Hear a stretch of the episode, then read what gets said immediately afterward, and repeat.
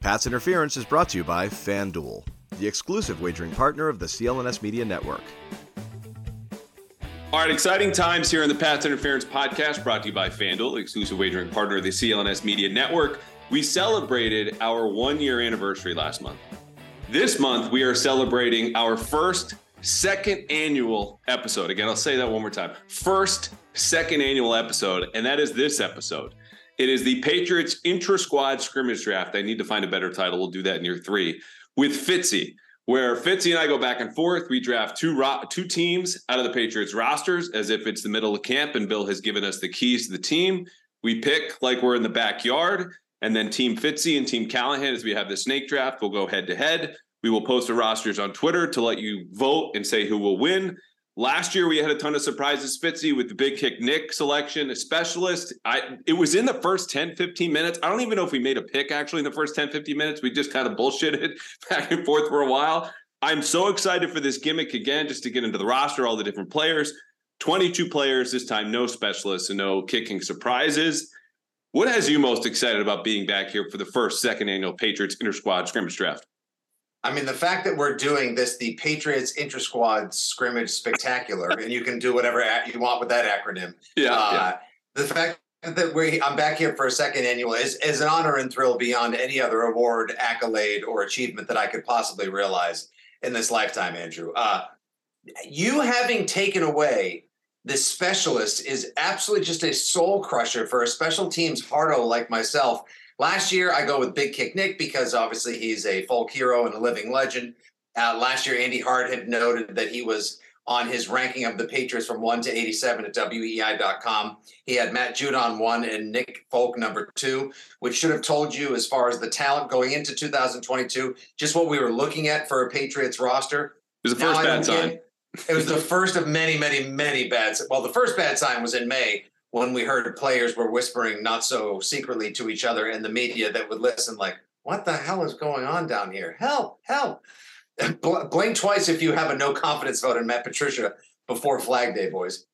Uh, you taking away specialists now this means i can't waste my first round pick with either chad ryland or bryce baringer both of which were going to go one and two for me. Baringer for the mustache ryland for the opportunities and the fact that he's got a cannon for a leg I'm excited that they drafted him. Uh, I, I, knew it was going to happen. People love, you know, busted my chops during draft weekend. Like, oh, you got any more jokes about the Rutgers punter? Like, actually, I was pretty certain they were going to take Adam Korsak, but they actually go for Baringer from Michigan State because the guy can kick in any and every of the elements. And we saw last year how a lack of special teams and the and the uh, the issues that they had when Bailey went down and the Nick Folk and Vizcaino had to handle kickoffs. They lost like 12 yard average on kickoff that turned into touchdowns, et cetera. So uh, we've agreed to settle on the fact that special teams are important, but they shouldn't factor into the fun that we have on this draft, which I am now titling the second annual Andrew Callahan Patriots Inter, Squad Scrimmage Spectacular, otherwise known as the Race for Kayshon Boutte.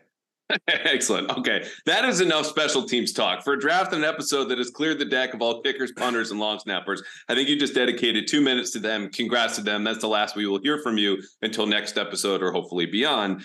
Um, but you do make a good point. Special teams were a problem last year, and we're all moving on from last year, as I've tried to say the last few months, because it's an exciting time. This is a fun time. This is a way to kind of, again, a gimmick to look at the roster uh, and have some fun. And I understand that generally I like to be a good host on this podcast. However, I am a dictator. These are the rules. This is what we will be doing.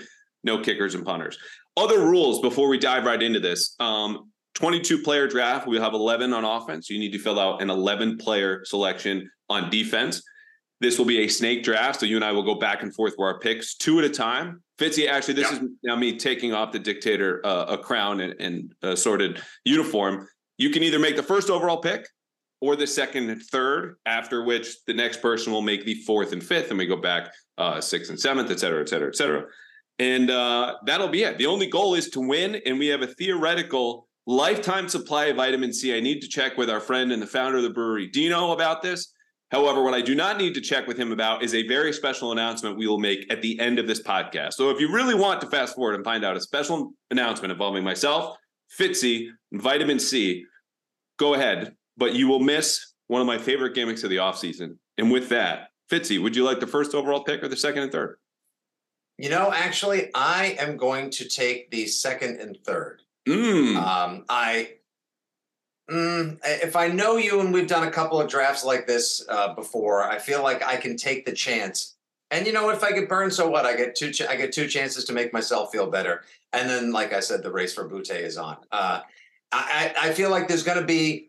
There are a couple of players right off the top that both of us really, really want, as anyone would probably do when they're drafting a real fantasy team for Patriots in and amongst the talented players on the other 31 teams.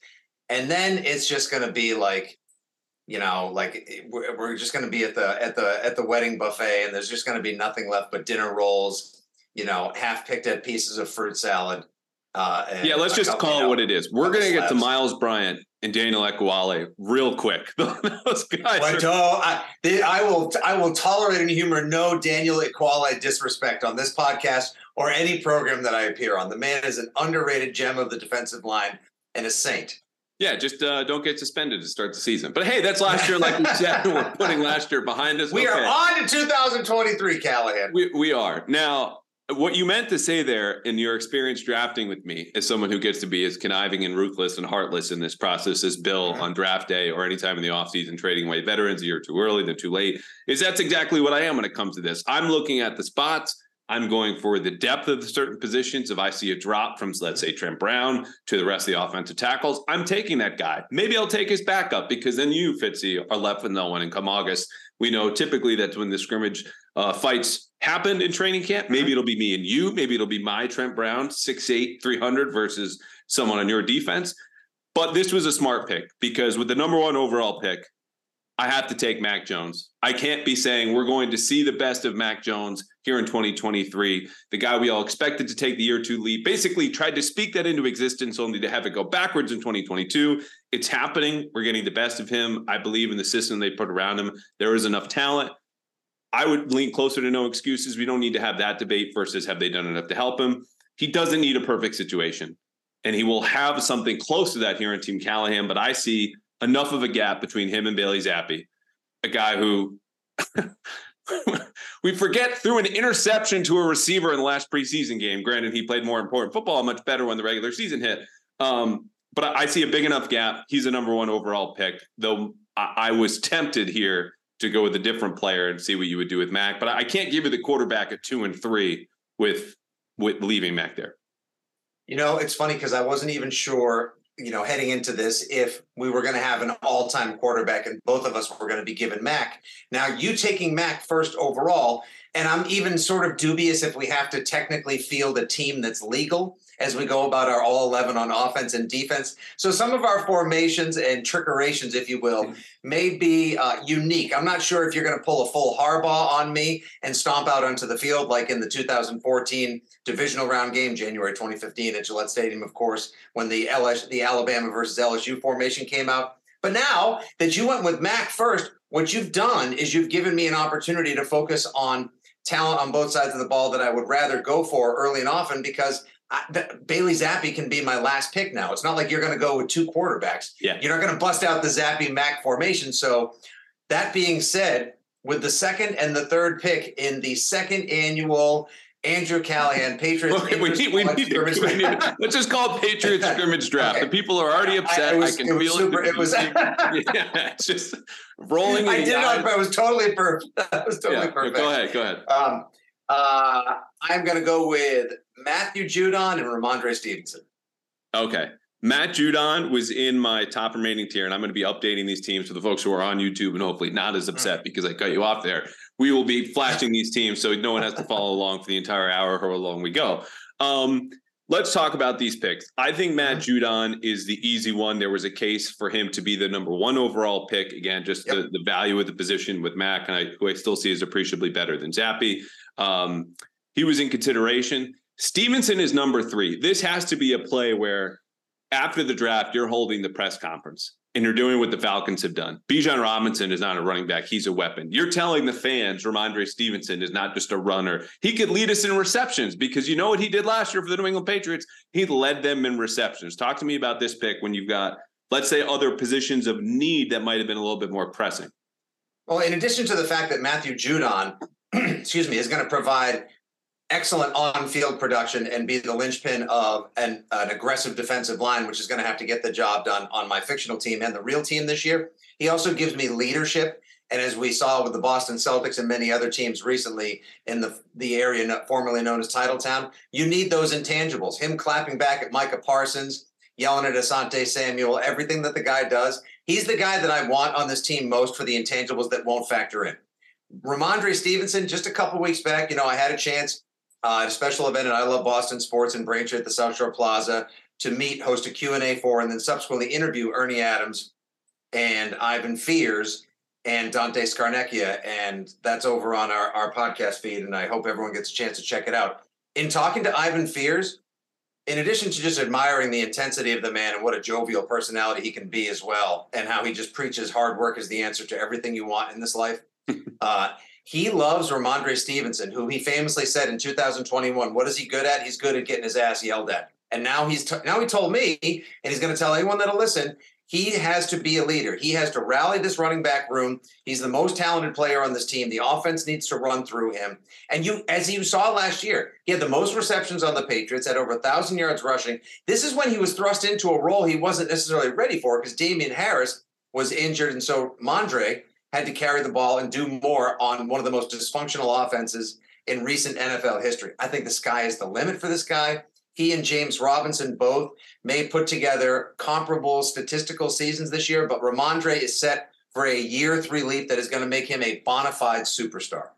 I like it. And this is a nice bounce back for Rhamondre here in this podcast because just a couple of weeks ago, James White was telling me about Rhamondre throwing up during his first OTA workout and pulling a hamstring. And then I just kept busting on Rhamondre in 2021 as a rookie for then failing the conditioning test in training camp, but largely being out of shape. And it didn't matter because he ran away with a touchdown in his first preseason game. And then, of course, ran away with the starting job in year two.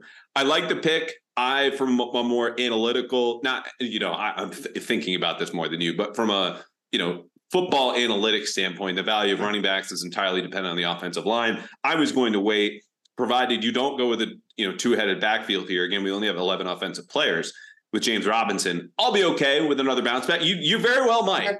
21 personnel coming right at you. Uh, I'm going to make Trent Brown on that note of the value of the offensive line the fourth overall pick here at left tackle.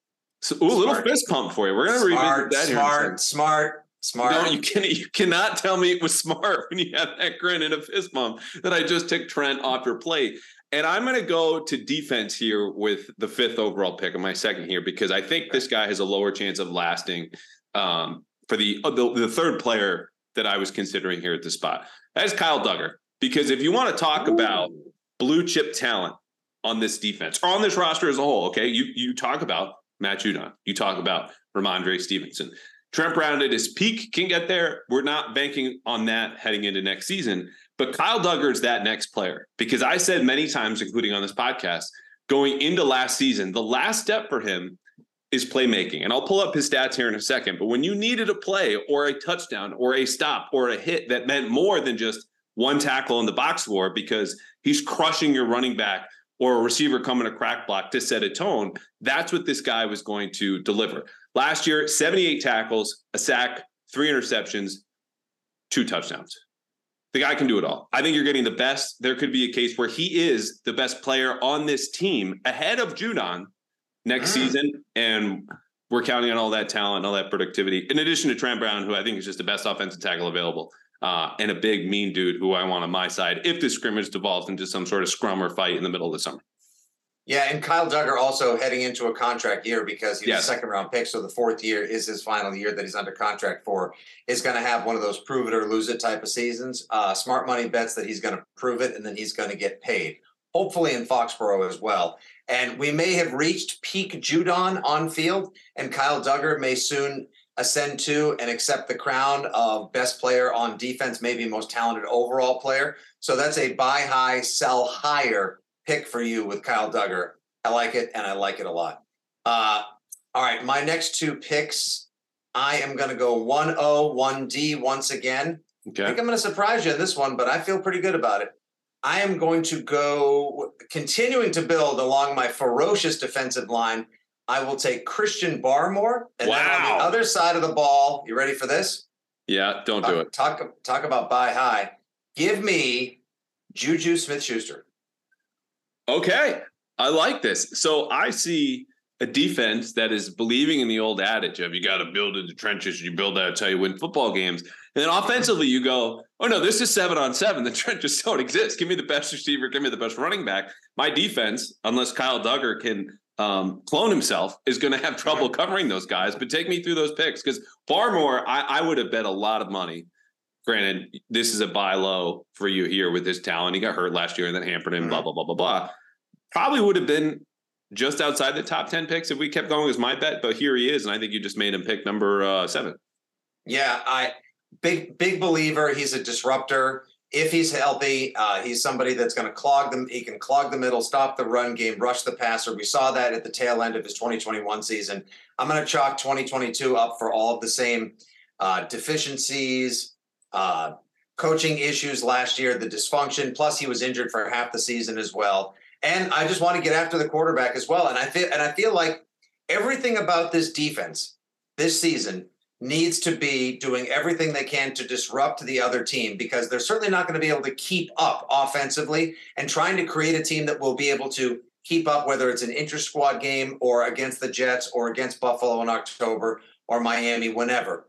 That's not the way the Pats are going to win games this year. So I'm trying to build my team the way that I think the Patriots are going to have to win games this season. And as far as Juju goes, again, on offense, you're going to have to you're going to have to rely on Bill O'Brien already being the biggest upgrade this offseason. Mac Jones would have to be the second biggest upgrade. Where does the rest of it come from? Formational personnel, creative versatility. We're going to need guys like Rhamondre and Juju. Neither of them is going to beat you on a go route. Neither is going to, you know, race you down the sidelines and convince you for a second that they're Ja'Marr Chase or Justin Jefferson. However, they can be deployed anywhere out of any formation to run any route at any time. And Juju is a bad MFer when it comes to blocking and doing some dirty work every now and again. I'm ready for him to step up and immediately validate both the money, the selection, and the confidence the organization has put into him. So I think I'm lower on Juju, well, certainly than you, but maybe maybe consensus because eh, there's a feeling for me with a lot of the rookies, right? Like I think this should work out, whether it's because your draft status is a first or second round pick, you're super talented, the fit is obvious, even if you might not be as talented, and it just works out. Juju, as I've documented here in other places, best seasons came across from an all pro. It's not his fault. He's not the GM. Who wouldn't want to play across from an all pro? What are you supposed to do? You produced, he produced. However, when you're the de facto quote number one and your mm-hmm. best position, as we've seen, is probably out of the slot, a place that you'll need to share now with Mike Gesicki for sure, because they're not treating him like a traditional tight end. Not and, tight end. Yeah, Kendrick Bourne as well.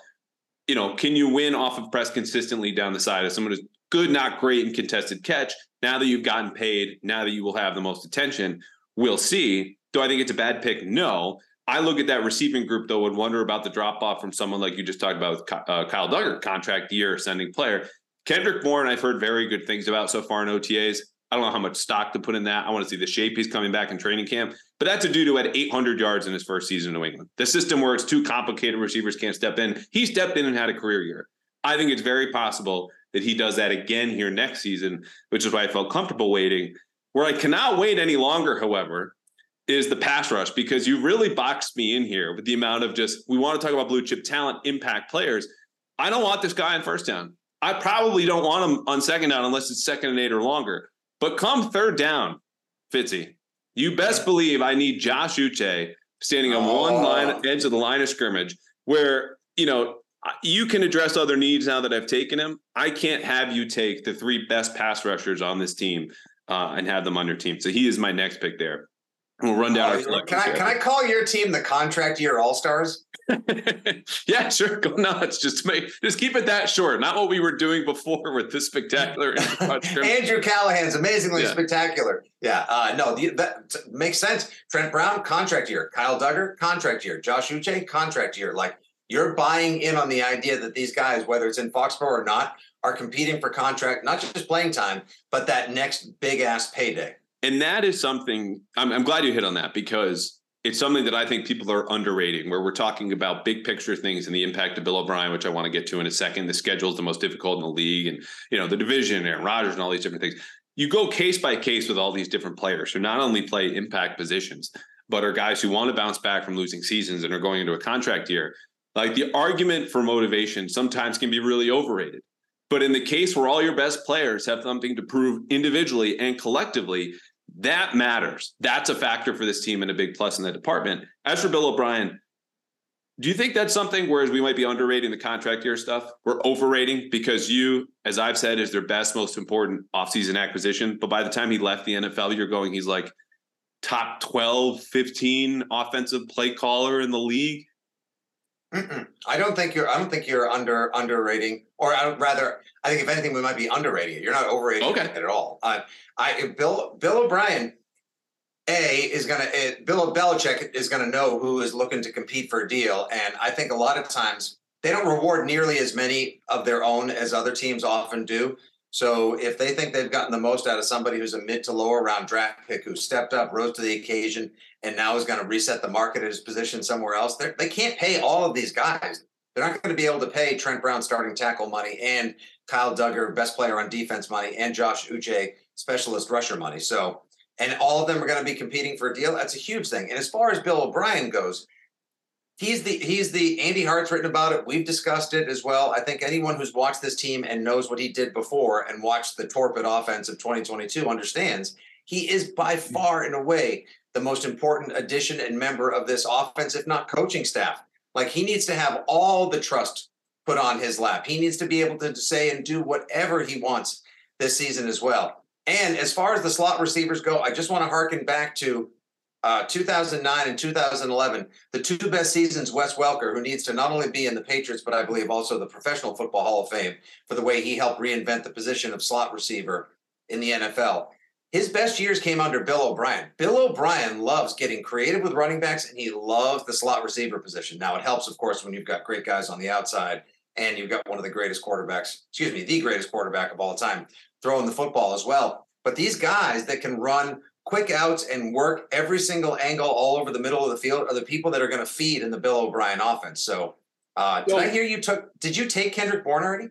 No, I did not, uh, and I'm not going to. I have one more pick, and I'll just make this yep. quickly. My my my thing about Bill O'Brien is that not that there will be an upgrade, or not that every player in the roster won't feel the system will be more, more coherent, and you'll have mm-hmm. you know your run game connected to the pass game, which of course births your entire play action attack. It's just that is this a situation where every Patriots fan at home and maybe even players in that locker room are getting out of the worst relationship of their lives, and the next person they date shows up on time, holds the door, you know, like it stays true to their word, but like doesn't really get you going. And you're so appreciative yeah. of just all those basic things and boxes that we're checking that could get you married or swept off your feet in maybe 1950 or 60. But like you want more, okay? This is the yeah. You want a little something different, yeah, yeah. Like you know, like hey, this this new person you're dating, like doesn't throw up on themselves at home, doesn't use racist language in public versus just like, yeah, they just want to like, you know, order takeout Netflix and chill. Sounds amazing to me. That's all like you can yeah, take Bill, them to meet your parents. Bill. O'Brien shows up with flowers on the first date, remembers, yeah.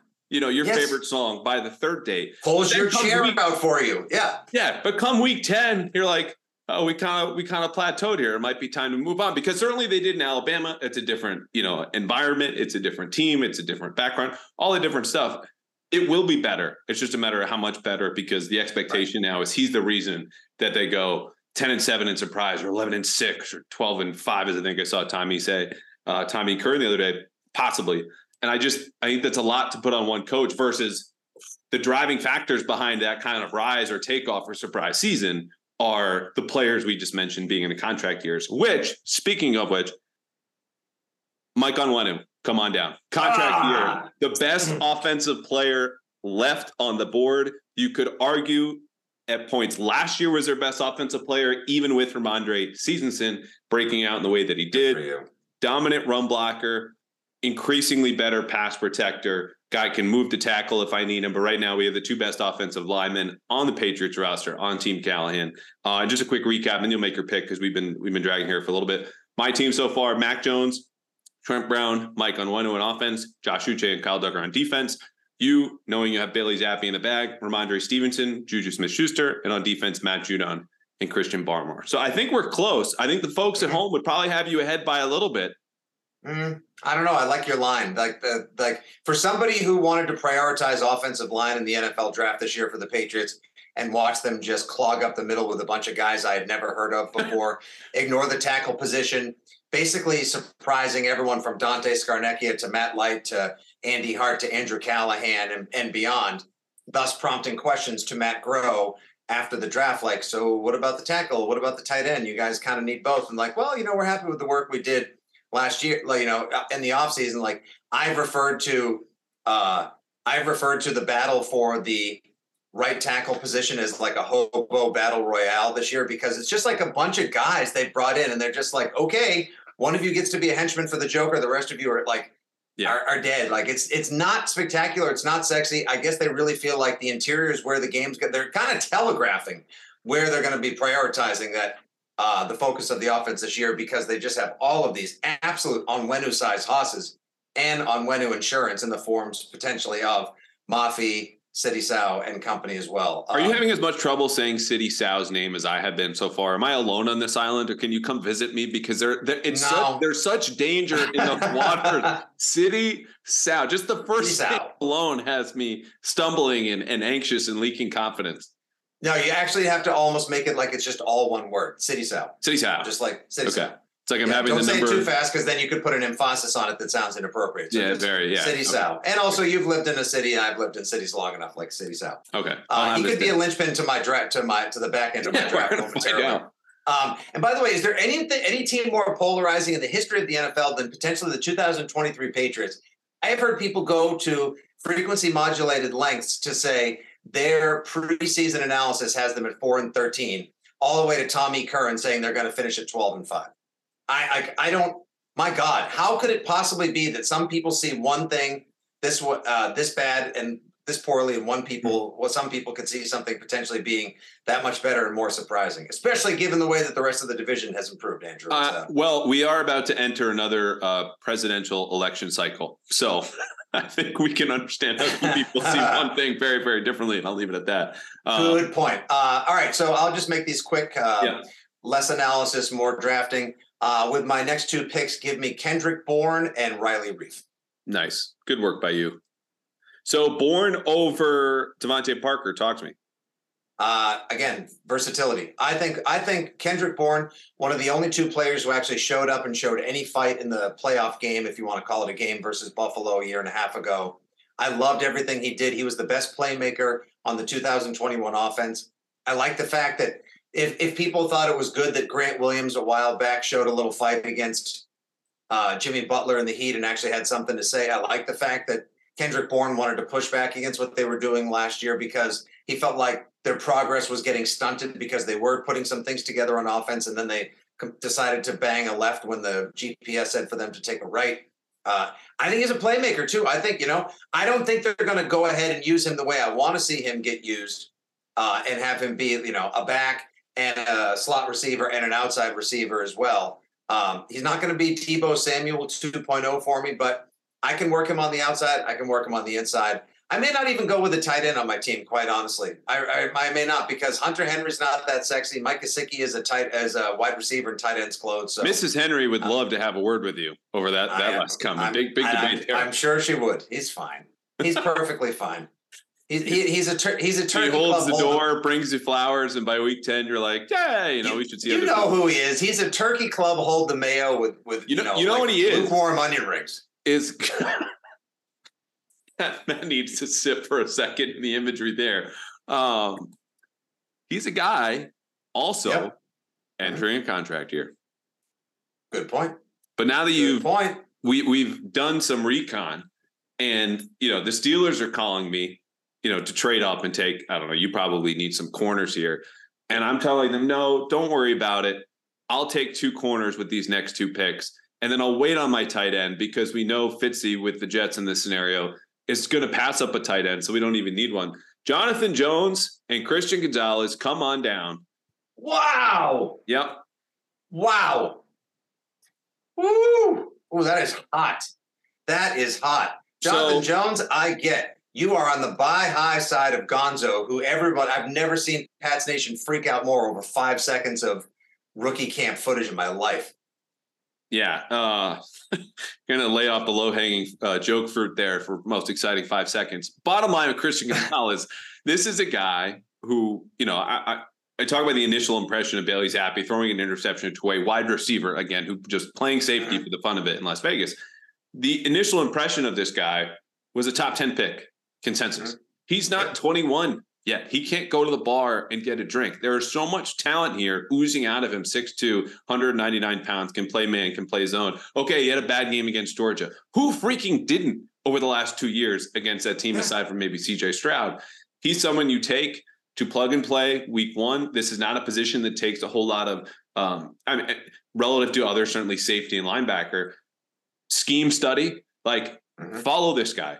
If we have a switch call, here's the call. Look over here. And having played at Oregon, which that program hired a new coach in Dan Lanning, who came from Georgia in a very pro style. We talk about offensive schemes, defensive scheme. He'll be familiar with some of these calls. I think he's ready to step in. He's more talented than Jack Jones. He's a more reliable tackler for all this. Where's the physicality? Can Christian Gonzalez tackling? I don't get where that's coming from as scouts when PFF had him for three three missed tackles all of last year. You could have games where Jack Jones had close to three in a single game.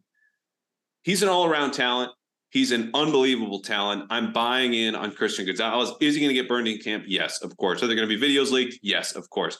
Over the long term, he's the best talent available. I think. I think they'll get it out of him. And it's just you haven't seen this a whole lot, right? Because they're not picking that high. When they do, they take a quarterback, and we're going to debate about him for two and a half years. This is a player I don't think we'll have much debate about him. Christian Gonzalez is great. Yeah, I Gonzo is uh, if there's anything that people are pinning their hopes to for what they believe will be a struggle of a 2023 season is that he's going to be one of the building blocks of the next great Bill Belichick New England Patriots defense, someone they can buy the jersey of, a legitimate cornerback. It's the highest Belichick's ever taken a corner as well. And the kid may just be the diamond in the rough that falls to them in the draft and helps kickstart whatever is going to be this next true iteration of the Patriots. Playmaker galore, can play special teams, fast as a rocket as well. Looks like he loves football. He's got a million dollar smile. What isn't there to like about this kid before the inevitable stories, leaks, and all the other nonsense? Um, expediting for the sake of podcasting purposes and to really sort of like, you know, like the way they do on days two and three, speed up the clock, yeah. no goofing around. I am going to take Jack Jones and David Andrews. Nice. They were they were uh, two of the four players left in this tier that I have. So oh, which okay, one? Good. Which one was is more important to you and your team right now? You think? Uh, David Andrews is going to be because I need somebody, as we've seen time and again, whenever he goes out on the offensive line, there are communication issues. The guards don't play as efficiently. Uh, he's even though he's still undersized for the center position, and for all we know, Jake Andrews may come knocking at the door sometime in the near future because poor David has had a number of injuries, missed the season with those. Uh, I think it was the embolisms in his lung a couple of mm-hmm. years ago after the trip to Israel. Um, he's a gamer, man. Like he's just a smart football player. He lives for and loves it so much, probably more than any of us could even possibly ever pull out of him. Great guy, uh, team leader. I also need somebody. You know what I need? I need a little championship lineage. I need a little Patriot Way DNA in my locker room right now. And David is one of the last Super Bowl champions in connections to the past that can help inform and influence my future. I like it. So I mentioned I had two of four players that you just took. One of them is Calvin Anderson because I'm just going to take this here and we'll mm-hmm. we'll flip flop because he played mostly left tackle last year in Denver. He goes to left tackle. Trent Brown come over to the right side. You and Mike Onwenu are going to be absolutely unstoppable on that side. Teams are going to know we're running behind Mike Onwenu and Trent Brown and not be able to do anything about it. That's fine by me. The other one is Ja'Whaun Bentley. And I'm not going for the wow. Twitter likes here. I'm going for the guy who, yes, of course, in a contract here. But I said many, many times, I think there's a case that he was the second best defender for the Patriots defense last year down the stretch. And this is someone who grew into a role on third down and could defend. Go look at the Cardinals mm-hmm. game and watch that tape over again. He's not only coming downhill with all the ferocity we haven't really seen, and I don't know how many years, maybe like peak Dont'a Hightower, but this is a guy who is growing into a role that many never expected as a two down thumper. And I think he's more than that. And I think his instincts are keeping him ahead of schedule on first and second down and third down. Mm-hmm. He knows their weaknesses. They're building those calls around that. He's played more on the edge and they're blitzing him more. That's where I think you saw him bring more pressure because his bull rush is among the best on the team. You want to get him going downhill and forward. That's a way to do it. Protect him in coverage. We're going to do that. And I think the other thing is there's just a drop off. Like Raekwon McMillan, Mack Wilson, Jahlani Tavai, we're kind of fishing around in the old $5 DVD bin at Walmart there if you want to pull out a linebacker. Like, I mean, there's a couple of jet every now and again. You might get a Toy Story two in there yeah, or something. get, I've, I've said it on this podcast before. You get a Goonies, and you're like, "Oh, all right!" Like you're holding up like a, a fish. You're just so excited. You pulled out a Guys, Return of the Jedi. What was this doing in here? Yeah, opens it up. Oh, Phantom Menace. Um, but uh, I just I think there's a drop off contract year. One of your best players. So we've got now for me defenders at every single level: Uche to Bentley, Jonathan Jones, Kyle Dugger, Christian Gonzalez in the secondary. I need to get some skill position players, but I'm feeling good about you know the old down the middle of your defense. Mm-hmm. Dugger and Bentley. We need someone playing catcher, just like old baseball catcher, short center field. You want to be strong down the middle. I feel like we're we're getting there. Uh, somebody in the back end of the defense, which, ha- as we've seen, is all too integral and has to make far too many tackles on the Patriots uh, the past couple of years, needs to step up in the absence of DMAC and say, hey, look at me. I'm the captain now. Hmm. And you know who that's going to be? My next pick, Adrian Phillips. Good I think criminally and consistently one of the most underrated members of the Patriots. Is he perfect on every play? No. Does he get beat sometimes? Yeah, everybody does. But can he hit like a freight train like Julius Pepper does, Peppers does? Yes. Can he cover like DMAC does? Yes. Does he have the heart of a lion and is he fearless and a, and a great guy as well? Absolutely. And if he's fully healthy and the defense is running and playing the way that it should be, which is with the kind of, you know, like concentrated, reckless abandon you want a high flying defense to play at, Adrian Phillips is the guy I'll take eight days a week, seven games on Sunday. Absolutely love him to pieces. And now I'm just going to get crazy on offense because I told you this is the way it's going to go. James Robinson. Wow. All right. So you're running two back. So Yep. Uh, well, you- because yeah. Okay. Go ahead. they got he's got he's got a point to you know what I loved. I was okay. I like I still I like Damien Harris personally. I know I don't need the barking. I don't need you know some of the things that he did that he did, but I love the way he ran. He was a Mac guy. Seemed like a great fit as the power back and compliment to Mondre. Now they bring in James Robinson. Harris goes to Buffalo. And when he comes in and says, like, you know, a couple years ago, I was, you know, I was on my way. I get hurt. I go to the Jets last year. They don't do anything with me. He's pissed. He's got a point to prove. You want guys on contract years, you want guys that are going to run angry, play angry, and have a point to prove. He's got a big old chip on his shoulder, and I he and I think he and Rhamondre are going to be a dynamite tandem, ultimately similar to each other. Mondre is by far the better player, but James Robinson, they didn't go get him by accident. Yeah. Uh, that's an interesting thing you just said, considering you are the, the tribal chief of Patriots fans. I want to ask you. Damien Harris, I don't think is someone that is all that missed. I think people just realized you could replace him. Stevenson is a better player, but he ran hard, like you said. Yep. And you were kind of, you know, a little, I don't know, closer to being happy that he's gone because you didn't like certain things. What is that something that resonates with a lot of fans, or is that something that's just kind of like a Fitzy only take? No, I uh, I don't think a lot. I think I don't think there's a ton. There's a huge outcry for Damien Harris. Like the night that he left and and agreed to a one year deal in Buffalo, there wasn't a you know people just like you know screaming like Darth Vader when he found out Padme died. Like no, what are we gonna do? Like oh, what's gonna happen to the offense now? Like it'll move on. What happened was everyone saw Rhamondre take over last year. And everyone was like, like Damien Harris was like, "What about me, guys?" And and Pats fans sort of like texted back, like, "New number, who this?" Like, Yeah. they they they have they have moved on, and I think James Robinson will be a pleasant surprise because not the fastest, not the biggest, not the meanest, but he is a good playmaker. He has good hands out of the backfield, and I think again fits the mold of the creativity that's going to go into the Bill O'Brien offense this year. Okay. I, I need Hmm. I need three picks here. Uh, is what I need. I, uh, we can't trade. It's not a part of the rules. Nope. I need to abide by my rules. So I need to identify these three players who were least likely to select. And looking at your team, it could be any of them. Um, but you've also again kind of boxed me in where you want to talk about a criminally underrated player. You did so with Adrian Phillips. I raised you a Deatrich Wise, who is again Ooh. coming off of a breakout season. He is a classic case of generates a lot more pressures than are reflected in his sack totals, and yet he broke his personal best career high single season record for sacks last year by like Halloween. So I'm counting on that guy who's in the buil- building every single day. The only one arriving earlier than Mac Jones to the point it's a little competition, or was last year between the two of them, to come in, be a captain. You'd want to talk about a little bit of lineage from the Super Bowl years. He was around in 17 as a rookie, won it in 18, knows what it looks like, knows what it feels like, knows what needs to be done. Him and Jonathan Jones are going to carry that, imprint that on this defense. And I have two strong guys on each edge. ready to bring some pass rush on third down with Bentley, hopefully blitzing along with them, Josh Uche, Deatrich Wise. Um, now this is going to be an offensive pick. And I'm going to go Cole Strange because I need to amplify my edge, I think, up front. And I like some of the rookies, Sidy Sow. Just going to pat myself on the back for getting through that one again. And uh, Antonio Mafi, who I really like, was a Patriots fit, obviously, from day one.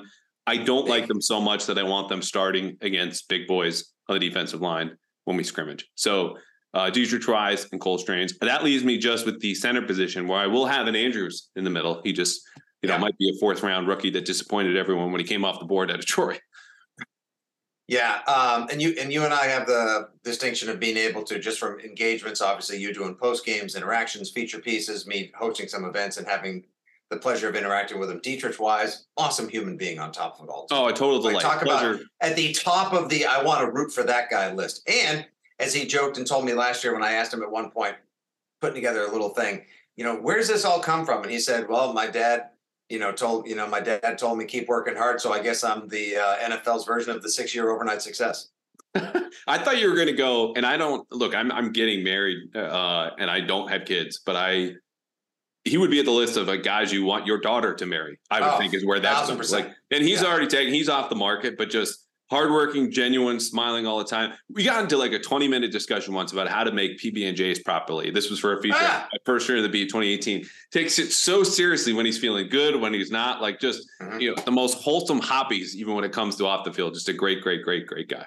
Tremendous human being. Um, all right, I guess, man, my D, my D, my offensive line is going to be uh, a huge wild card. It is going to be trouble for sure. But at the same time, I'm just going to have to try to like, I'm going to have to try to rush the passer and score the ball. Next up, go ahead and give me. I'm going to take City Sal because he's got tackle versatility since they're going to give him an audition there. Uh, he played the first year of the five that he was at Eastern Michigan. And then I'm going to pair up opposite Jack Jones, Marcus Jones. So good luck. Uh, good luck keeping up with the Joneses. All right. Well, on that point, because the issue for the Patriots cornerback room was not that, you know, you're really lacking talent. It was, it was an average group last year. Mhm. It's that you're lacking height. And I'm going to hopefully punish you for that because the third player I mentioned when I wanted three picks was DeVante Parker. And thank God I got him because otherwise I'm going into battle with Tyquan Thornton as my number one. At least now Parker is on my side and going with Marcus Jones. Let's stay with Marcus Jones though for a second. And I just penciled myself in for DeVante Parker and I'll run down our teams here in a second. Five foot eight, guy is great with the ball in his hands, outstanding Mhm. returner, all pro returner as a rookie. You look at his long term fitness defense, played a little safety in college, did so when they needed it down the stretch. Do you want him in nickel? Is that where Jonathan Jones is going to be? My understanding is the Patriots don't have an answer to any of this just yet. They want to let the competition play out. Injuries happen. Sometimes that's your answer, and you're just forced into a particular direction. If everyone stays healthy, and let's say Marcus Jones makes a modest year two leap, where do you want him playing in this defense next year? Does he even start? Is he a major contributor? Where do you see him? Yeah, I think you're going to probably see Jonathan. Jo- From what I've heard, Jonathan Jones may play the outside and the inside as well, which is going to give Christian Gonzalez some. T- he's not going to get thrust right into the starting lineup unless the guy just comes out and looks like you know fifth year Ty Law out there, which is not likely to be the case. There's going to probably still be a pretty steep learning curve, God given abilities and talents that he has withstanding. So John Jones will play, which means Marcus Jones will play. I think anyone who watched the team last year and the lack of firepower would say, "Oh, we need Marcus Jones on offense as well." But he said he's a defender first. He's still good at it. I think he's better with the ball in his hands on offense and as a punt returner. We we said no special teams, but just that little X factor, knowing that like in case this comes down to a, a draw and it's one of those famous inter squad scrimmages in August where Belichick says whatever team's player can field five punted balls gets to you know gets the W. I would trust Marcus Jones over any of the guys on your squad right now. So I might be reaching, but at the same time, man is a given gifted playmaker. So you don't care wherever wherever he ends up. Nope. Okay. Nope. I think that's fair. I, I don't think he'll be the one. Um, like the first domino to fall will be Jonathan Jones, and I think something that needs to be considered too is perhaps long term um, stay safety, where he's been back there, has a four three speed that Devin did, all the experience. He can probably make the calls you would think as a single high free safety. Do they want Jonathan Jones back there as the last line of defense? I don't know. but I think that's someone who is the most natural fit when you look at the rest of the safeties from Dugger to Phillips, Steve, and Jalen Mills now, Mhm. who has the speed, the experience that you want as basically the quarterback, the backbone of your, your defense. Okay. So just to quickly recap, as promised, my team so far, Team Callahan has Mac Jones, DeVante Parker, Calvin Anderson, Cole Strange, Mike Onwenu, and Trent Brown on offense. On defense, Josh Uche, Deatrich Wise, Ja'Whaun Bentley, Jonathan Jones, Christian Gonzalez, and Kyle Dugger on defense. Team Fitzy, no quarterback. It's going to be Bailey Zappe. Rhamondre Stevenson, James Robinson, Juju Smith Schuster, Kendrick Bourne, left tackle City Sal, did it again. David Andrews in the middle, Riley Reiff. On defense, Matt Judon, Christian Barmore. No linebackers yet in the secondary, Jack Jones, Marcus Jones, and Adrian Phillips. So I have one more pick here. Um, Mhm. and I'm going to go on, let's see. Hmm. I'm going to go on the defensive line and take Davon Godchaux. Okay.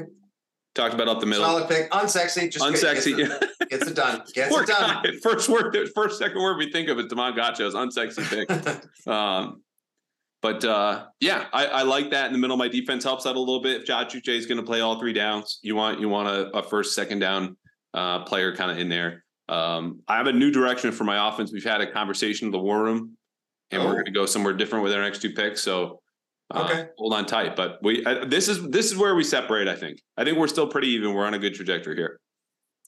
Man, it, this is going to be a huge disappointment for you when you hear this because I think I know what you're going to do, and I'm going to snatch it right out from up and under you. Uh, the best linebacker available in the rest of this draft uh, is actually not even a linebacker. The guy that probably hits the hardest on this defense, not named Kyle Dugger, is Julius Peppers. Yeah. So give me some. I'll take some Peppers because that's the way thing. You know, I can't go Marte Mapu yet because we haven't seen him. Though we continue to hear that guys that size are the new linebackers on the. Everyone get ready to drink. First time I'm saying it. Positionless defenses of 2023 in the NFL. And then I'm going to follow that up by keeping to my promise by taking no tight ends. I will take Tyquan Thornton all right. because you know what? Now here's what I got. I can have I can Juju can work all over the place for me. Uh, I can have Kendrick Bourne work the outside and the inside, and now I've got a legitimate deep threat. So you're now you're thinking like, all right, if I can get home against these guys, I can I can make something happen. But ah, oh, S word. They have two running backs coming out of the backfield. They got a deep threat, a, a, a seam guy, and someone who will work anywhere in the formation. I'm just going to have to keep you guessing. It's going to be a quick play, quick strike offense, and I'm going to keep you guessing. And again, boy, am I leaning hard into Bill O'Brien getting no sleep all the way up until September 10th on Tom Brady Hooray Day. I mean, his your problems are going to be up front, right? Like you have no Oh, more positions sucks. to fill. Yeah, Nope. my own line is good. I have DeVante Parker, who is going to miss at least six games if we were to play this out for a whole season. And good luck, Mac, who is probably having a little PTSD from last year, looking around going, "Who am I throwing the ball to again?" Um, but again, you have no skill position players left. So when I took the quarterback, you know you could wait to your last pick to take Bailey Zappe. I'm going to go with the two tight end offense, and we're going to feature Hunter Henry, contract year, Mike Gesicki, contract year, and it's not going to be your two tight end er, Hernandez, Gronk, blah blah blah, or power running offense. It's just not who Mike Gesicki is. But I feel better about him as a potential receiver than Kayshon Boutte, who's probably coming down here soon. Um, not this pick. I mean, again, because I, I can just wait on all these guys. So we'll we'll go to defense. I mentioned him already. Jalen Mills. Um, Mm. Come on back. Swing player this year. Big, big swing player for this defense this year. take another drink. Contract year. Um someone who also i would feel comfortable saying look i know you want to play safety. You've tweeted about playing safety. Supposedly you're going to play safety. But when we're facing a team that has three receivers two running backs and no tight ends you know what we need? Uh three corners. So we'll bump jonathan jones inside jalen mills on the outside with christian gonzalez and i feel much better about that flexibility. Ah, Hmm. we're gonna man up against you. Interesting. now, do I think Okay. that people are going to take that into account when we tweet these out? And we have people vote? No, not not at all. They're just going to look and go, "Oh, Juju, Rhamondre, Kendrick, Tyquan. Yeah, yeah, Fitzy won. Let go. Yeah, fun. Fitzy's team's fun. Like, who's going to block for Fitzy's team? Who's going to let Tyquan Thornton get downfield unless he busts out that Willie Gault times two electric Bethel Johnson speed and actually brings some hands along with those tiny wrists? Come on now. Yeah, details though. All right, so you do not have any uh, linebackers. We both need uh, another defensive lineman or two, or another safeties. Um, boy, this is tough. Uh, Yeah. Now we're getting down to the nitty gritty. Yeah. So I think at this point, you just got to stay true to your board, where of course I have two tight ends up top and they'll be among my last picks. I will take, Oh, okay. uh, as I just air out my strategy, as always advertised to every GM who's just shaking their head as they don't listen to this. uh, give me Lawrence Guy. oh, Right in the middle there. effer. Ah. Stole him right out from under me. Damn. Good pick. Good pick. You know what's interesting too is I don't have a running back, and this is where there, there's been I think because of your guy Ivan, who thinks Ty Montgomery Uh-huh. has an excellent chance to be the third round, third down back, Loves him. And that's that's great. I know Ty is exceptionally professional. They value him on special teams. Uh, he was their third down back there first in. I just even as a fourth round pick, that speaks poorly of Pierre Strong. And I just can't imagine, given his Mhm. athletic talents, he wouldn't want to try to make that work if it was at all possible versus a guy who's not even on the back nine, like the back two or three of his career at this point. Yeah. It's it's a little tough. My one note on Pierre Strong, by the way, and I don't know if I said this already in the podcast. The story I did uh, last month or a month or two ago, following Bill Belichick and Brian Belichick to a coaching clinic where they both gave a talk. Bills was on this single drill. He did a whole hour on one drill, three person drill, running back, offensive lineman, defensive lineman, and the coaching points of how to run this drill. And the first few clips that he involved were Rhamondre Stevenson and then Pierre Strong for positive. This is how you do it. This is how you press the edge and then bounce back. Now, this is in training camp, and we know we didn't really see much of Pierre Strong except for when he's blowing contain on a, a kick return at Buffalo with the season on the line. But Uh, or running into the punter on Thanksgiving night and costing the Patriots a game. Yep. but how many times have we seen this fourth round running back, whether it's James White or Rhamondre Stevenson or perhaps Pierre Strong, year two leap? Granted, they were under Ivan Mhm. Fears during that time that they made the leap, or Rhamondre was under Vinnie Sunseri, but Vinnie Sunseri was under Ivan Fears for the entirety of his career before Ivan retired. Is that going to happen? I don't know. Is it possible? Yes. And that's why I'm probably going to take Pierre Strong over Ty Montgomery, which was the whole reason for this conversation. So I've got my last three picks done. I like it. I like it. You're betting on the future. I mean, Ty Montgomery scored in the opening game last year, the only touchdown for the Patriots. Could have had an excellent season as the de facto third down back, which this offense has lacked since James White got hurt against New Orleans in a very forgettable affair from 2021. It could be Pierre Strong. It could be Ty. That's who Fears likes. Uh, maybe they're gonna. Maybe they don't even need one because between Robinson and Rhamondre, you got two two bruisers, two bowling balls that also happen to have pretty soft hands as well. So Yeah. that's another one of the great questions. Another one of the great questions is who the hell is actually going to play on the offensive line for Team Fitzy on the Callahan Memorial scrimmage? I'm going to go with my next picks. I just want to get this done. Wait, am I Uh, dead? How did this get to be the Callahan Memorial scrimmage? I know we're shortening so- the name. oh, and- even oh, Andrew, you didn't hear? I'm so sorry. I'll I'll tell you afterwards. Did I Um, lose so badly already in the Twitter polls that haven't been posted yet? I'm just in a body bag. Uh, I'm going to take. I'll take uh, Connor McDermott, and then just to make sure I have an offensive line because it is that important. I will take. Uh, I'm going to be shifting. I'm going to be shifting Sidy Sow to guard. Connor McDermott goes to right tackle. I've got Riley Reiff at left tackle, and then give me uh, Antonio Mafi. Okay. Well done, sir. I mean, you're making me Mafi, retype. Mafi, who at one point actually weighed 400 pounds and was the same size as the entire New England Free Jacks rugby team. The big boy.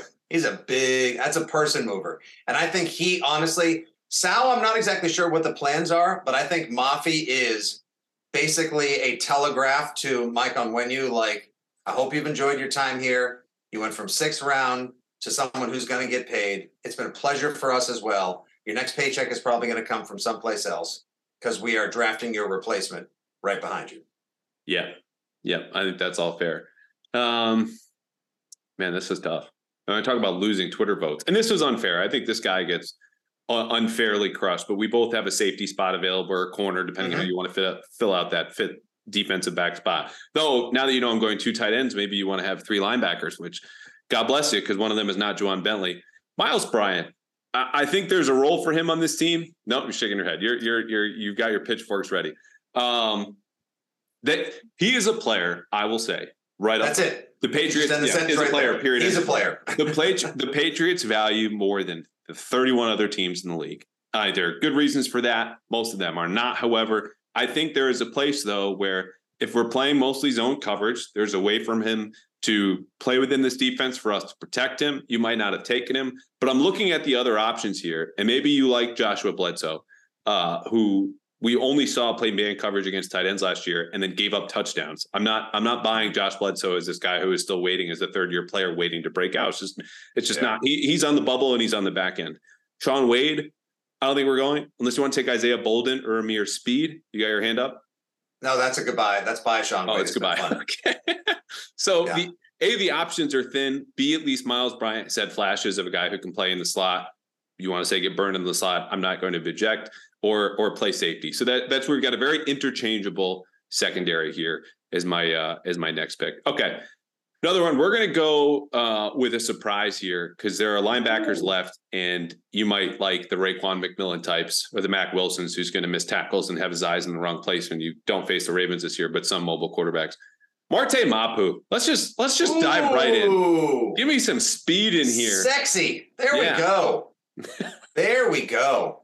That's the guy who walks up and orders a drink with mezcal for the first cocktail of the night. Like this guy's letting you know that things are going to be a little wild, unpredictable, and he likes it. He likes it extra spicy. Good for you because this guy might either be one of Belichick's great swings and hits or one of great one of Belichick's great swings and misses. If everyone's telling me draft night, including Daniel Jeremiah, that he's one of his favorite players and may have been the best day two pick in the third round, and that the team that no one should have wanted to have seen him go to was the Patriots, then I tend to believe that he's probably going to be a great fit. May also be the guy behind Kyle Dugger saying, like, if you like it here, you may have to play contractual ball with us because we got someone else that we are growing in a pod next to your bed to, to take your place just in case you happen to want too much money for our goods in 2024. So I think that's a I think that's a great pick by you. Yeah, and I, I, tweeted this out. I said it on the podcast afterward. Belichick loves him. I heard rumblings at the combine. Couldn't confirm it. It was only from one person lo and behold, they make the pick. They wanted to trade out, but I think he's a player that I'm going to bet on initially here because I think he just brings a higher ceiling than a McMillan or a Mack Wilson, who we've seen. And we thought Mac Wilson was going to wash out with the Patriots because he uh-huh. didn't play down the stretch, completely disappeared in the back half of the season. Um, at this point, I'm swinging for upside. So that, that's where we went with that pick. And I got four more spots on offense uh, to run through. And you have, let's see, four more picks to make as well. Uh, Zappe's going to be one of them as well. So I. Oh, I'm sorry. You have six picks. Okay. Uh, I'm going to go right now. Here we go. I'm going to go one, two. Uh, this is going to be. I'm going to go. Oh God, eh, people are going to love me if I say Keion White because you know everyone loves the memes of him and Belichick. You know what? Picking Jahlani Tavai, like I, he's another one. He's the Miles Bryant of the defensive line and the linebacking slash edge core. But at the same time, he doesn't suck. Blaming him for you know, like he doesn't suck. I'm going to go Tavai first pick. Good for you. And you know what? I got sick of this you know, early borderline underrated. Let's go. The Jahlani Tavai fan club is in session. You've got two members, another member on the Patriots and Justice who just signed. So congrats, you actually have a party going. But just to go back to August of last year, as we keep saying we're moving on to 2023 and hit the rewind button. People had such strong feelings about Jahlani Tavai in August and September that I made the mistake of quote tweeting one and saying, who cares this much about Jahlani Tavai outside of his immediate family and coaches, the way that every sort of perceived misstep was this blow it up. Oh my God, cut him. He sucks. Like, are, are you just listening to Felger and Maz, who couldn't tell you anything about them or any other sort of radio show who just wants to blow up in this slow footed linebacker when he's been solid? He's been fine. Fine. It was just such outsized outrage about a player who's not really going to change the fortunes of your team. And then when he got extended, didn't even get that much money. You're talking about a guy occupying less than two percent of the cap. So I think people have largely pumped the brakes. I think we all need to relax. I think he's a fine player, can play inside now. He's big enough. He's not going to wow you in any sort of sense, but he's not going to get you killed. Like, let's just I think it was the Matt Patricia stink that was still on him from Detroit. Patricia being in the Correct. building, who had a lot of influence. Um, but Patricia's gone and Tavai's not. And I think there's good reasons for both. Uh, I couldn't agree with you more. It just fundamentally fine. Uh, you know, reason, reasonably sound, gets things done, loves being there, stuck around. Um, again, you know, you got the sexier defensive, you got the sexier rushers with Uche and Deatrich. I got Judon on one side. Maybe Tavai can at least hold the edge on the other side. If for nothing Oh, else. so And you have him as an edge defender, not a stand-up linebacker. I mean, I, I don't know how you want to configure. Uh, that. actually, you know what? I'm going to take him. I'm going to take him as a stand-up linebacker. That's going to Okay. be my. That'll be my Ja'Whaun Bentley. Now I'm going to go Keion White. Okay, I like it. So I mentioned I have four spots left on offense. You have, if you want to go three, three, five, four, two, five, doesn't really matter. As we know, the Patriots and coaches like us more follow time, week to week, game plan operations, both of us. Uh, you go defensive line and a linebacker. You definitely need a linebacker left and Yep. a corner, uh, a quarterback. Excuse me. So quarterback, D lineman, linebacker, and safety or defensive back. Uh, Mhm. I'm going to fill out my roster here now with two tight ends, Hunter Henry and Mike Gesicki, the greatest 22nd, 23rd, or 23rd and 24th round picks ever to be selected at any draft at any time. Come aboard. We're a two tight end offense. It's going to be a bounce back for Henry. Gesicki's plenty motivated. Uh, I just wish we could play the Dolphins every single week because he pulled Yeah, very the um now I don't remember the exact line, but it was a former employer kind of line. Like I, I Correct, that's correct. That's how we-. Dolphins, and that's how we got introduced to Mike Gesicki over ten minutes. Where you know he he played the game, did the media thing very well, had a smile on, came off as genuine. Largely Mhm. was within the rules of the Belichick media policy, but that one little one little former employer, my previous place of employment, uh, slipped in there. So we know now how he feels about Miami. Uh, I he, maybe he's maybe he's going to go off. The fact that he doesn't block, you know, I I took the receivers Yeah. that I did. I I would love for him to look at the fact that I disrespected him by not taking him, and call me a a former associate, a former friend, a former uh, general manager. He thought he was going to fictionally play for in this uh, memorial scrimmage for you. Um, Still not dead, by the way. Still not dead yet. Uh, I'll take uh, my guy Daniel Ekuale on the defensive line, All right. and for a linebacker, I will take Raekwon McMillan. Okay, solid. Um, I also had penciled myself in, I believe, Jake Andrews already, which I had not made that pick. So let Yep. me do that now. So I have my entire offensive line, left to right, Calvin Anderson, Cole Strange, Jake Andrews, Michael Manu, Trent Brown, Mhm. Uh, which leaves me with a wide receiver and a running back. And then you have a quarterback and a safety left to pick. So we will take uh, Kayshon Boutte. Mhm. Love it. And so uh, you have two picks left, and I have Mr. Irrelevant, who, as I mentioned, will be Pierre Strong. So what are what do we have left? Uh, I got quarterback and safety, so let's wrap it up with Joshua Bledsoe, Mr. Joshua for the Lethal Weapon fans in the house, and Zappe Fever gets his chance to prove that he deserves a shot this season. For all we know, he may be just every bit as good as Mac Jones. I doubt it. I am on the Mac. I am far from a Mac stand, but I certainly believe competent coaching, a year away to wash away the pain of the reverse engineered Patricia offense. Everyone saw him smiling at the Taylor Swift concert. Who knew he was a Swifty? He's feeling himself. He's back in the happies. Uh, Mike Giardi tweeting out recently all the positives he's hearing from inside the building. that players are talking about proper leadership. They see the same guy from 2021 back at it, but he's got a bigger le- he's got a bigger arm. He's in shape. He's ready to rock and roll. Got to give him the right kick at the can, but Zappe can get. See, uh, once again, I've got the quick release, you know, quick strike offense. So Bailey Zappe will suit exactly what my offense is tailor cut to, just fine. Yeah, it, we've seen how much Rhamondre Stevenson as I look at your roster here, and we'll just you know for the folks on YouTube, they'll be posted right about now, uh, so you can look at this as opposed to hearing me list them off, and I will in a second. Stevenson can create on his own. Like if you want a running back with a bad offensive line, this is a guy who generated so many yards at the line of scrimmage, dancing out of tackles, dodging defenders. Like we've seen him do it before. James Robinson is a little bit of that in there. I'm counting my offensive line to carry Pierre Strong. The only real weakness is at center with Jake Anders. You can help double team, slide, whatever you need to do. Um, but seven on sevens, if we ever get to this, my offense is not scoring anything.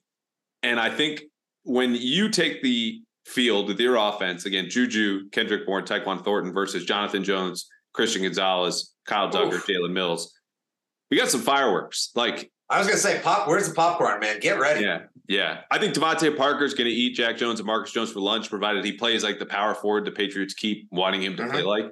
Um, but this was fun. I, I felt very good about my team last year when we did this. I feel less good comparatively. I think you drafted a very, very good team. Yeah, let's see what the people have to say as well. And ultimately, one way or the other, this ends in the two of us getting together uh, to celebrate the process, if you will, to better our fundamental working Foxborough football knowledge, and if nothing else, enjoy a cold vitamin C together. Yes. All right. Uh, before we get to vitamin C and that special announcement, final teams again: Team Callahan, Mac Jones, Pierre Strong, DeVante Parker, Kayshon Boutte, Hunter Henry, Mike Gesicki, Calvin Anderson, Cole Strange, Jake Andrews, Mike Onwenu, Trent Brown. On defense, Josh Uche, Davon Godchaux, Lawrence Guy, Deatrich Wise, Ja'Whaun Bentley, Marte Mapu. Secondary, Jonathan Jones, Kyle Dugger, Jalen Mills, Miles Bryant, Christian Gonzalez. Team Fitzy, Bailey Zappe, Rhamondre Stevenson, James Robinson, Juju Smith Schuster, Kendrick Bourne, Tyquan Thornton. Left or right in the offensive line, Riley Reiff, Sidy Sow, David Andrews, Antonio Mafi, Connor McDermott. Defense, Matt Judon. We are going to have problems with Matt Judon. Uh, yeah. Christian Barmore, Daniel Ekuale, Keion White, Sup Brooke, Jahlani Tavai, Raekwon McMillan in the secondary, Jack Jones, Adrian Phillips, Julius Peppers, Hide the Women and Children, Joshua Bledsoe, and Marcus Jones. Oof. Oof. I'm ready. This Ooh, I am fun. ready. Yeah. Ooh, make make it September 10th. Let's or at least early August. Let's go. Yeah. All right. How about let's make it August 9th? Because uh you finalized the details here. This is something we've talked about you and I the last like two, three summers. And it's finally coming to fruition with our good friends at Vitamin C. Tell the people what our special announcement is here today. All right. So, ladies and gentle friends, I hope you can carve out August 9th in your calendar and join me, Andrew Callahan, uh, and a host of other Patriots media cartel, if you will, or a Patriot talker. We're not cool enough to be a cartel. I just have to stop you there. We're, not, we're not, not, even, not, not cool. even close. hey, you're all too damn negative. Yeah, well, actually, we try to do the best job we can. And when we get a chance, we love talking to you, and we would like to open it up and create a fun forum all in the name of a good cause and a nice cold beverage. So on August 9th, we're going to have a special beer release Pats fan Q&A fundraiser party at Vitamin C Brewing in Weymouth, Massachusetts. Uh, the actual title for the event and ticketing is yet to be uh, detailed and released, but it's going to be $20 to get in. That'll get you a vitamin C beverage. The rest of the money will be split up amongst a couple of charities that are near and dear to our hearts, including and or not just exclusively the Hole in the Wall Gang in Boston Children's Hospital. Uh, we're going to have a beer release. We're going to have myself, Andrew, and a couple other Patriots reporters, talk show hosts, etc. Uh, a couple that we're hoping to get, but we haven't yet confirmed. I do believe Bob Socci is going to be there as well. We're going to open things up. We're going to have uh, the 10 year anniversary of my Blank Pats Fan Say video series with a beer that's going to be celebrating that as well to be released for all your tailgating and beverage purposes. And then we're going to have a nice little Q&A session where you, the Foxborough superfan, the Pats diehard, can grab the mic, ask us questions, and uh, just have a damn good time the night before things get kicked off August 10th, the first and only pretend season game at Gillette. Patriots Texans. I I honestly like we got a lot of summer and the sunny days around here are very fleeting, Andrew, obviously. But I freaking cannot wait. We're about two and a half months out from this. I cannot wait. It's gonna be an awesome time. And who's to say we don't do it more frequently? I know I talked right. about it briefly with Dino, but maybe we do it around the draft and we'll find this other time and just kind of mm-hmm. let me mm-hmm. know. And everyone's schedules are crazy. We all dealt with the pandemic, right. finding a new routine. Life happens. But to get this nailed down the night before the first preseason game at Gillette, their only home preseason game, please come out. It's an outstanding spot, great music, outstanding beer. Uh, we'll have a lot of fun. And yeah, ask away. Like we will be there mm-hmm.